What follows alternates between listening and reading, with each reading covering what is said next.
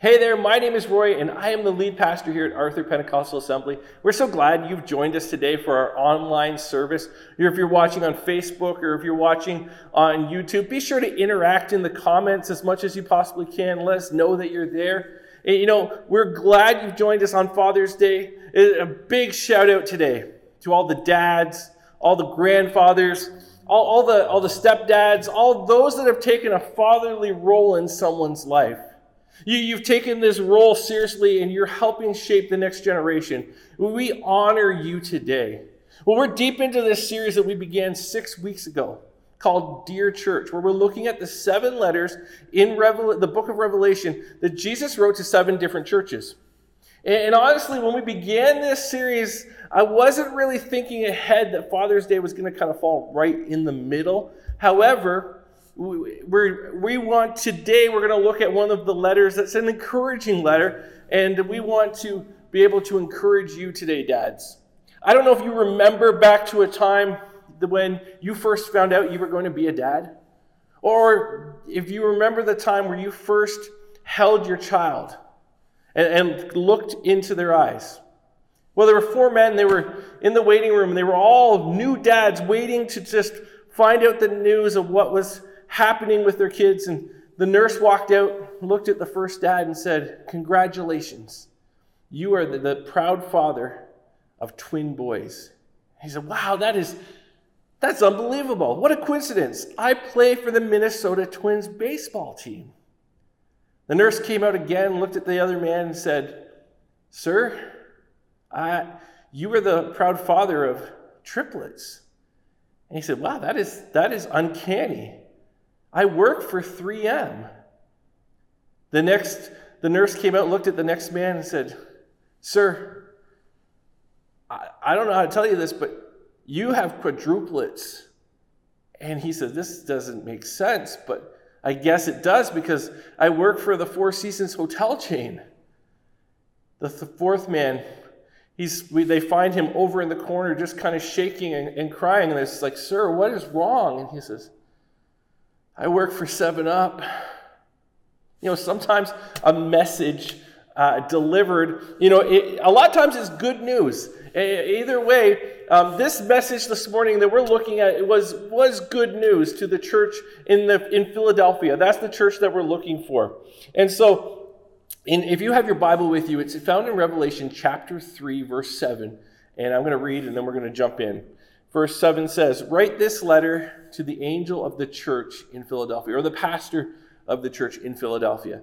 This is the message from the one who is holy and true, the one who has the key of David. What he opens, no one can close, and what he closes, no one can open. I know all the things you do, and I have opened a door for you that no one can close. You have little strength, yet you obeyed my word and did not deny me.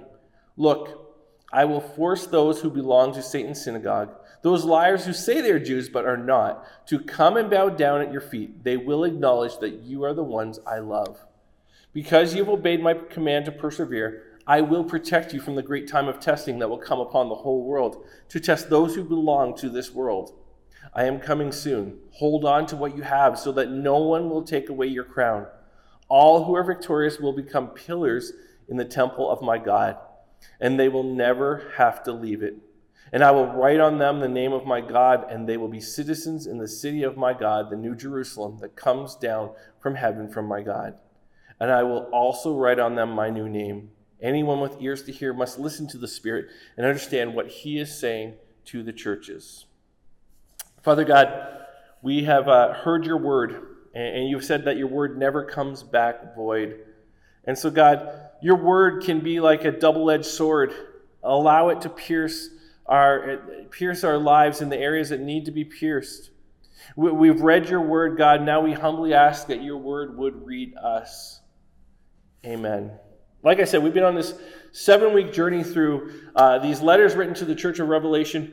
And this week we, we focus on this letter that was written to Philadelphia. Now, not that Philadelphia, you know, the one you know from Pennsylvania, not the home of the Sixers and Eagles, the Phillies, the, the Flyers, not the birthplace of cream cheese and cheese steak sandwiches. This is the original Philadelphia. And, and this church receives this letter. And this letter is one of the only ones that doesn't get any correction from Jesus, it's just encouragement. The church in Philadelphia gets this big pat on the back, a whole lot of encouragement. It's an encouraging letter. So, after some tougher letters that we've, we've read the last number of weeks, I get to encourage you today, which works out well in Father's Day because, dads, you need encouragement too. Well, today is all about perspective. What the church in Philadelphia had was they had a great perspective, and perspective is important. There was a story once told by a famous pastor and author, Tony Campolo. And he said in his, his book that if Philadelphia, not the, the Philadelphia, Pennsylvania, Philadelphia congregation watched as three nine year old boys were baptized and joined the church. Not long after, they were unable to continue because of their dwindling membership. The church then sold the building and disbanded. But one of those boys was the author, Tony Campolo. And he remembers years later, when I was doing research in the archives of our denominations, I decided to look up the church report for the year of my baptism. And there was my name and Dick White's. Dick White is now a missionary. Bert Newman who was also there, is now a professor of theology at an African seminary. Then I read the church report for my year, and it said, It has not been a good year for our church. We've lost 27 members. Three joined, and they were only children. Three joined. Three were only children. Those three children now serving God in incredible ways. Here's a Philadelphia church, yeah, that Philadelphia with a bad perspective. Henry Ford, the founder of the Ford Motor Vehicle Company, once said, Whether you think you can or think you can't, you're right. See, what Henry Ford knew was perspective can be everything. But bigger than that, even bigger than just believing in yourself, if you're a follower of Jesus, you have a Christian perspective. If you're a follower of Jesus, you have the ability to see things differently than most outside the faith. So, as a Christian, we can see victory even when things hap- evil things happen. We can see that the story is not finished when things don't turn out how we want them to be, that God's actually not done yet. And because we're looking through the lens of an empty tomb, we see things differently. It's a different perspective. So today I want to give you four perspectives that we find in this letter to Philadelphia that will give you hope when you see them in this way. Number one, God holds the master key and has all access. Let me read verse 7 again. Write this letter to the angel of the church in Philadelphia. This is the message from the one who is holy and true, the one who has the key of David. What he opens, no one can close, and what he closes, no one can open. See, if you're going to have the right perspective, you need to understand that Jesus, the one whom you call Lord and Savior, holds the master key. He's in charge. He has the key to every single door, every single thing in the universe. There is no out of bounds or off limits area for him. There's no locked doors that he cannot open. There's no power that is higher. There is no king that outranks him. Do you remember the first time you got your first set of keys or someone handed you a, key or set of keys? I, I worked at Petro Canada um, gas station when I was in high school. Full serve, not one of these like self serves where you just kind of sit behind the, the desk, but it was like full serve. And I remember when I was well, when I was trained to close up the station, they handed me the keys to close. It was a big deal. It was a big deal. When you get your first set of keys, even if it's just your house key, it represents that you're being trusted and you now have access that not everyone else has, and you're being trusted with that. It's a big deal. The key represents access and authority. And chapter 7 says, and this is actually a reference to Isaiah 22, but it says that Jesus is the one who has the key of David, or the authority over the kingdom that was once ruled by David.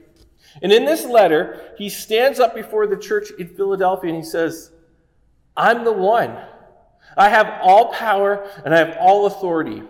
See, side note, Jesus, in each of his letters, he makes reference to one of his abilities, and it's the thing that that church needs to be reminded of. So, for the church in Philadelphia, he wanted them to be encouraged by the fact that he holds the key. Even when things don't seem like they're going the way that they had hoped, even when it seems like things feel like they're spiraling out of control, he wants them to know, I am an authority, I hold the key. And he wants you to know, and he wants me to know, that he has all access and he holds the master key. That should give you some hope and assurance. Number two, personal holiness matters. Verse 8 says, I know all the things you do, and I've opened a door for you that no one can close. You have little strength, yet you obeyed my word, and you did not deny me. This is so important. Because if you think you have little strength or you think that your impact is small, that the things you do don't really matter, uh, but you think that the, the, the stuff that you do is insignificant, the things that you do, the little things, make waves in the unseen. See, dads, when you pray for your kids, it matters. Parents, when you model your relationship to look like Jesus, they're watching and it matters. Students, when you display the love of Jesus, even when it's not cool, even when, when you cross over and, and you go find that one friend who nobody will play with, and you invite them in, even if it means taking a hit against your reputation, that matters. Anytime you go out of your way to show grace and kindness and compassion, even when it seems like nobody noticed, even when it seems like no one cares, your Heavenly Father wants you to know it does because personal holiness matters. See, understand this Jesus has the master key, opens every door, but you and I, as children of God, we've been given smaller keys that open doors. And if you want to see some doors open in your workplace, and I'm not talking promotions, I'm talking revival. If you want to see doors open in your workplace, in your school, in your neighborhood, in your family, if you want to see some doors open that seem that maybe they are locked from the out from the inside out, personal holiness is one of the keys that you've been given. Let me explain. You see, there was a shift in Christianity in the past few decades. Because at one point, legalism was prominent in, in church circles. Maybe you experienced that growing up, depending how old you are. And, and a generation grew up, my generation, and we had questions. And, and the, the answer of because I said so or because it's somewhere in the Bible didn't always settle it for us. And then we discovered that some of the things that we were told were not, were not biblical actually weren't even mentioned in the Bible. I have a pastor friend that's in his 70s. And he was told that as a kid that he couldn't go to the movie theater because if Jesus came back while he was at the movies, Jesus would never think to look for him in the theater. I, I still know people who are who are uncomfortable going to see the Passion of the Christ at the movie theaters because of this line of thinking. As if your godly discernment works when you're watching TV, but it doesn't work in the movie theater, and it is and it, it cripples and it, and it handcuffs. And as a result uh, of things like that that didn't really have a biblical backing, people decided that the worst thing that they wanted to be seen as was a legalistic fundamental Christian. And when you watch media, often Christians are depicted that way allergic to fun, straight and narrow, fundamentalists, rule keepers. And so what happened was many Christians decided, I don't want to be seen like that. I don't want people to see me that way. And so they decided I'd rather be a little bit edgy. So it became cool to be not too Christian. And so we wanted people to see that we aren't corny. So what happens is people are like, well, then a little bit of sin is, is okay. It's okay to swear a little bit. It's, a, it's okay to party and, and get drunk a little bit. You, you can be Christian and be cool. You can be an edgy Christian because the outside world's going to watch that and that's what's going to draw them and make them fall in love with Jesus, which is so messed up. I understand being relevant. But the problem is the pendulum has swung so far the other way. We stopped valuing, valuing holiness. And, I want to say today, uh, on behalf of Jesus, personal holiness matters. If you don't value holiness, you just become like everyone else except you have an obligation on Sunday mornings. Personal holiness matters. The way you speak matters. Your thought life matters. How much you tolerate sin matters. Reading your Bible matters. Worship matters. The contents of your heart matter. And Philadelphia had figured it out. They valued personal holiness, but they figured it didn't really have much impact. But Jesus writes to them and says, Your small daily decisions to chase personal holiness is making a difference in the unseen world more than you'll ever know. Number three, all church people aren't going to heaven. Maybe you're, maybe you're listening today and you don't consider yourself a church person because, because of some church person you've met. I get it, I really do. There's, there's certain people who have represented the church in, in ways that don't reflect Jesus at all. And if you told me your story, I, I would probably agree with you. But I'm, I'm, I'm saying to you today don't judge Jesus based on every person that you've met that maybe goes to church, because here's something you need to know. Not everyone that goes to church will spend eternity with God. In fact, I think there will be some big surprises one day when who you see in heaven and who you don't. See, we see the outside, but God actually judges the heart.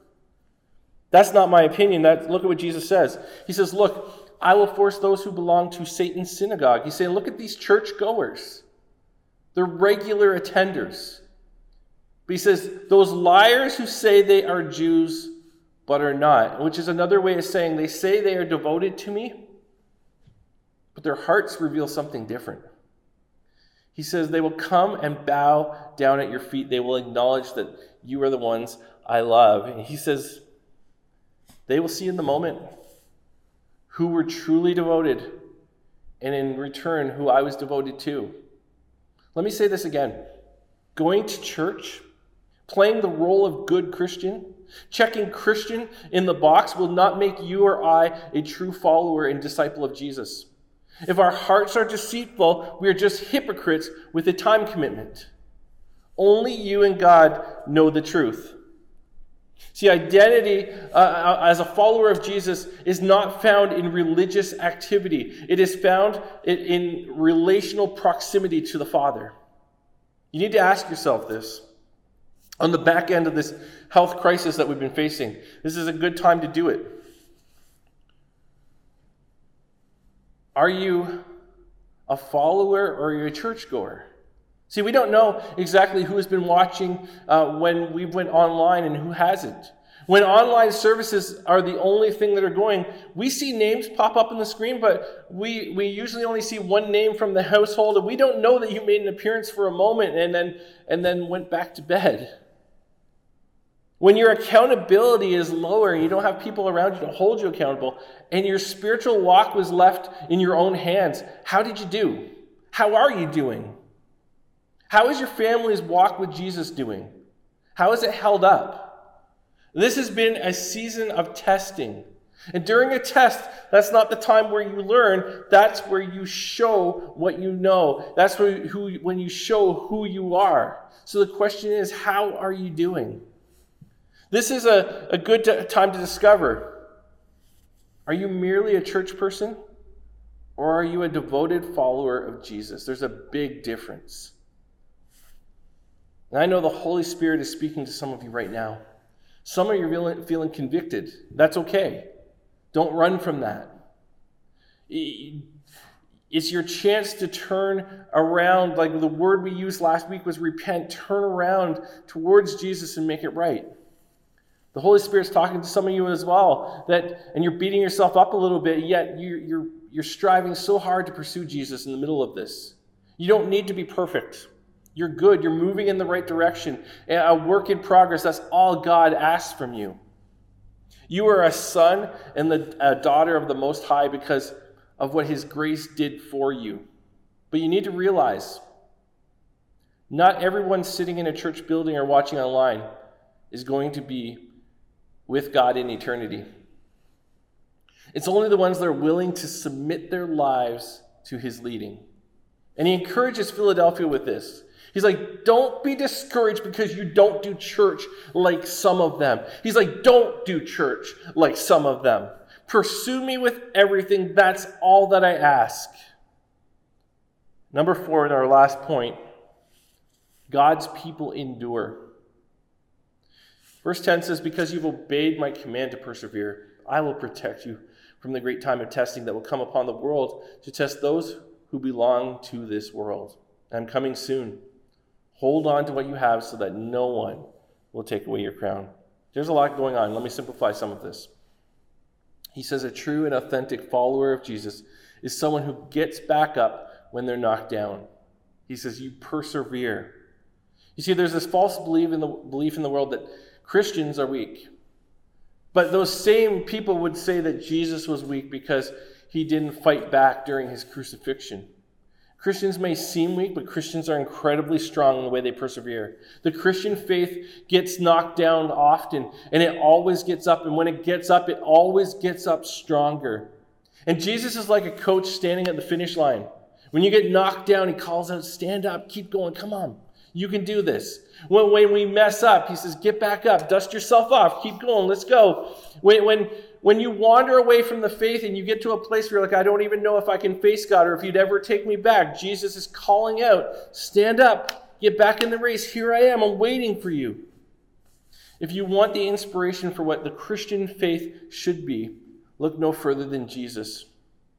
When it came for him to time, came time for him to take the cross for the sins of the world, Jesus could have turned and ran.